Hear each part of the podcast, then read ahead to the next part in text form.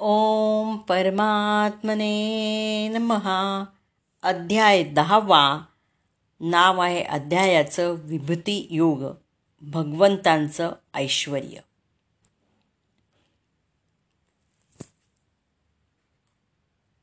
तर नवव्या अध्यायात योगेश्वर श्रीकृष्णांनी अत्यंत गोपनीय अशा सर्व ज्ञानात श्रेष्ठ असणाऱ्या आत्मज्ञानाचं राजविद्येचं वर्णन केलं. हे ज्ञान निश्चितपणे कल्याणकारी आहे. दहाव्या अध्यायात ते म्हणतात की महाबाहो अर्जुना माझे हे अत्यंत श्रेष्ठ असे रहस्ययुक्त ज्ञान तू पुन्हा श्रवण कर. वास्तविक हे ज्ञान अर्जुनाला दुसऱ्या सांगण्याची आवश्यकता का वाटली?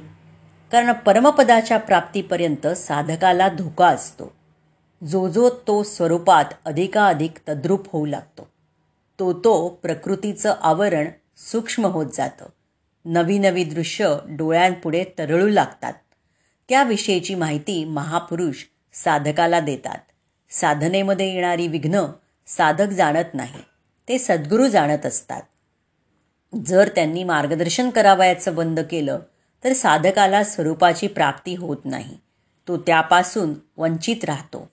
जोपर्यंत स्वरूप प्राप्तीपासून साधक दूर असतो तोपर्यंत प्रकृतीचं काही ना काही आवरण तिथे विघ्नरूप बनत असतं.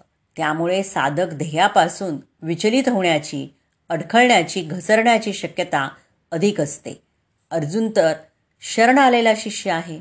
त्यानं म्हटलं होतं की भगवान मी आपल्याला शरण आलेला आपला शिष्य आहे. माझं रक्षण करा. म्हणून त्याच्या हितासाठी योगेश्वर गोपनीय अशा आत्मज्ञानाविषयी पुन्हा सांगत आहेत. तर भगवान उवाच श्लोक पहिला भूयः एव महाबाहो शृणु मे परमं वचः यत्ते अहम प्रियमाणाय वक्षामी हित काम्यया. तर भगवान या शब्दाची व्याख्या पराशर मुनी पुढील प्रमाणे करतात की जो बल यश संपत्ती ज्ञान सौंदर्य आणि वैराग्य या षडवशार्यांनी पूर्ण आहे त्याला भगवान असं म्हणतात. जेव्हा श्रीकृष्ण या भूतलावर होते तेव्हा त्यांनी ही सर्व सहा ऐश्वर प्रकट केली. म्हणून पराशर मुनींसारख्या महर्षींनी श्रीकृष्णांचा पूर्ण पुरुषोत्तम भगवान म्हणून स्वीकार केला आहे. आता श्रीकृष्ण अर्जुनाला आपल्या ऐश्वर्याचं आणि आपल्या कार्याचं अतिशय गोपनीय ज्ञान प्रदान करत आहेत. यापूर्वी सातव्या अध्यायापासूनच भगवंतांनी आपल्या निरनिराळ्या शक्ती आणि त्या शक्ती कसं कार्य करतात याचं विवरण केलं आहे.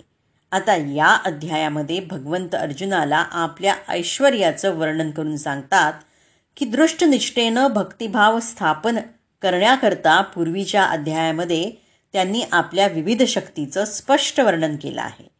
पुन्हा या अध्यायामध्ये ते अर्जुनाला आपल्या विभूती आणि विविध ऐश्वर्याबद्दल सांगत आहेत. तर मनुष्य जितकं भगवंताबद्दल श्रवण करतो तितक्या प्रमाणात तो भक्तीमध्ये दृढपणे स्थिर होतो. मनुष्यानं नेहमी भक्ताच्या सत्संगामध्ये भगवत कथेचं श्रवण करावं. त्यामुळे त्याची भक्तिमार्गावरील श्रद्धा दृढ होईल. ज्यांना खरोखरीच कृष्ण भावना भावित होण्याची आस्था आहे अशाच लोकांमध्ये भक्तांच्या सत्संगात भगवत कथा होऊ शकते. अशा कथांमध्ये इतर लोक सहभागी होऊ शकत नाहीत. भगवंत अर्जुनाला स्पष्टपणे सांगतात की तू मला अत्यंत प्रिय असल्यामुळे मी तुला तुझ्या हितार्थे असे ज्ञान प्रदान करत आहे. तर श्लोक आहे दुसरा. न मे विदुः सूरगणा प्रभवम न महाऋषया. अहम आदिः ही देवानां महाऋषीणां च सर्वशाः. तर माझी उत्पत्ती आणि ऐश्वर देवतांना कळत नाही तसंच महर्षींनाही कळत नाही. कारण सर्व प्रकारे देवतांचं आणि महर्षींचं मूळ मीच आहे.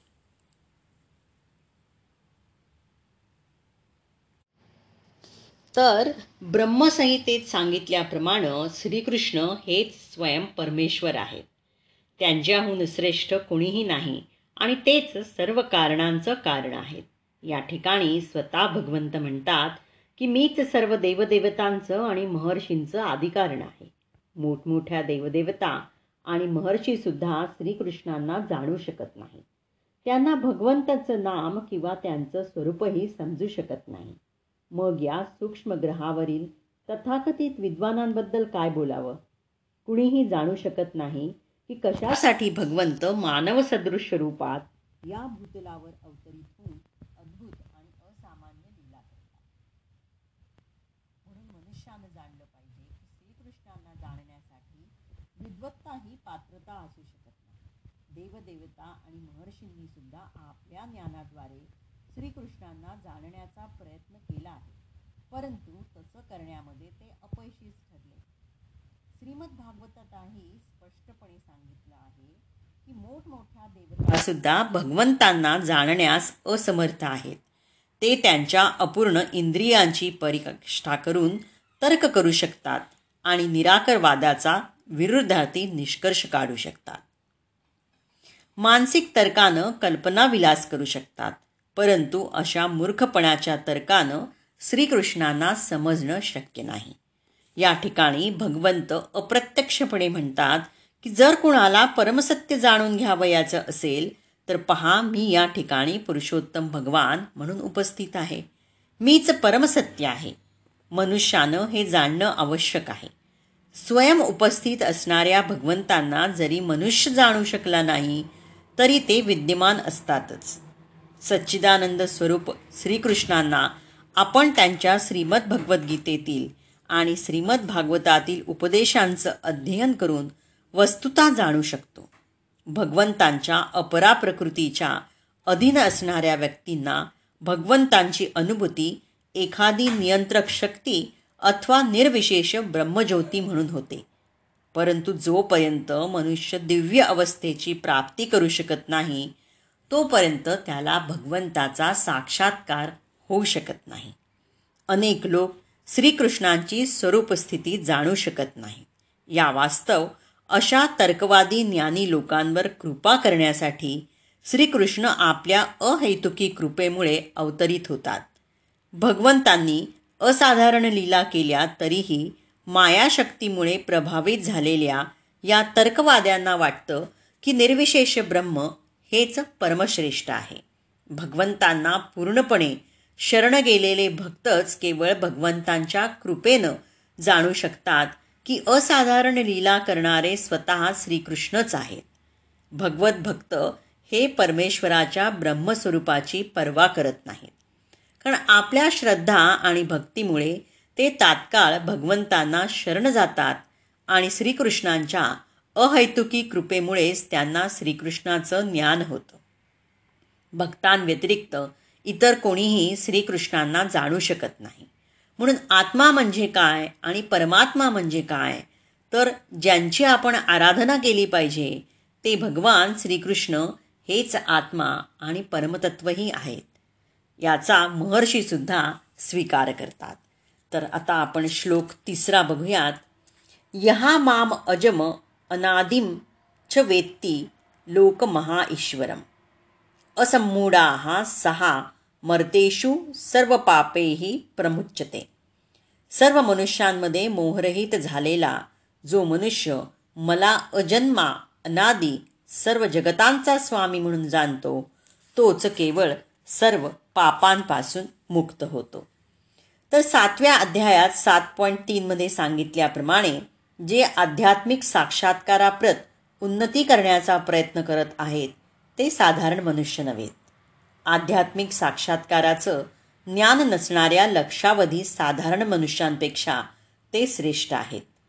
परंतु आध्यात्मिक साक्षात्काराचं ज्ञान नसणाऱ्या लक्षावधी साधारण मनुष्यांपेक्षा ते श्रेष्ठ असल्यामुळे आपले आध्यात्मिक स्वरूप जाणण्याचा वास्तविकपणे प्रयत्न करणाऱ्यांमध्ये जो श्रीकृष्णांना पुरुषोत्तम भगवान अस्तित्वातील प्रत्येक वस्तूचा स्वामी अजन्मा म्हणून जाणतो तो आध्यात्मिक साक्षात्कार झालेला अत्यंत यशस्वी मनुष्य.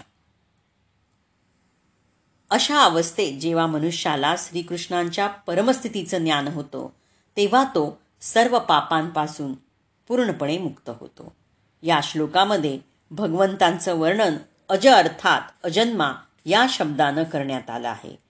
दुसऱ्या अध्यायात जीवांचं वर्णन केलेल्या अजया या शब्दापासून मात्र हा शब्द भिन्न आहे. भौतिक आसक्तीमुळे वारंवार जन्म आणि मृत्यू होणाऱ्या जीवाहून भगवंत भिन्न आहेत. बद्ध जीवात्मे देहांतर करत असतात. परंतु भगवंतांचा देह कधीच बदलत नाही. जेव्हा ते या भौतिक जगतात अवतरित होतात तेव्हासुद्धा ते अजन्मा म्हणूनच येतात. म्हणून चौथ्या अध्यायात म्हटलं आहे की भगवंत आपल्या अंतरंगा शक्तीमुळे कधीही अपरा प्रकृतीच्या अधीन होत नाहीत तर ते सदैव पराप्रकृतीमध्येच असतात. भगवंत सर्व विश्वांचे लोकांचे स्वामी आहेत हे मनुष्यानं जाणलं पाहिजे.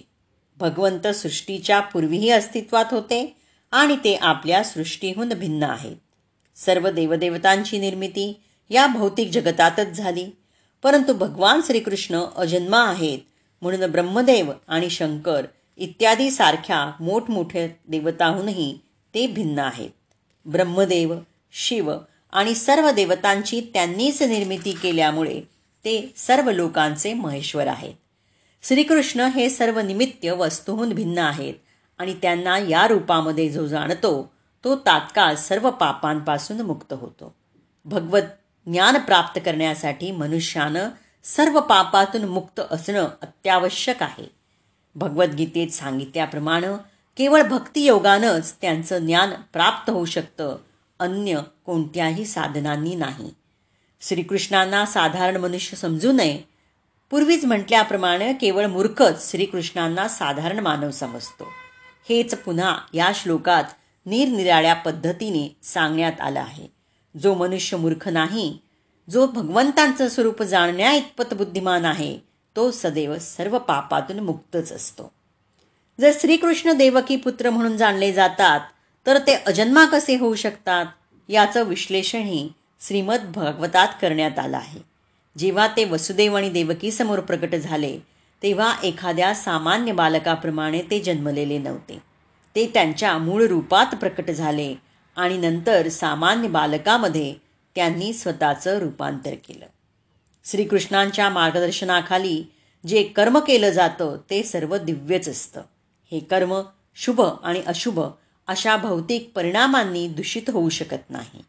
प्राकृत जगातील शुभाशुभत्वाची संकल्पना ही कमी अधिक प्रमाणात मनकल्पितच गोष्टच आहे.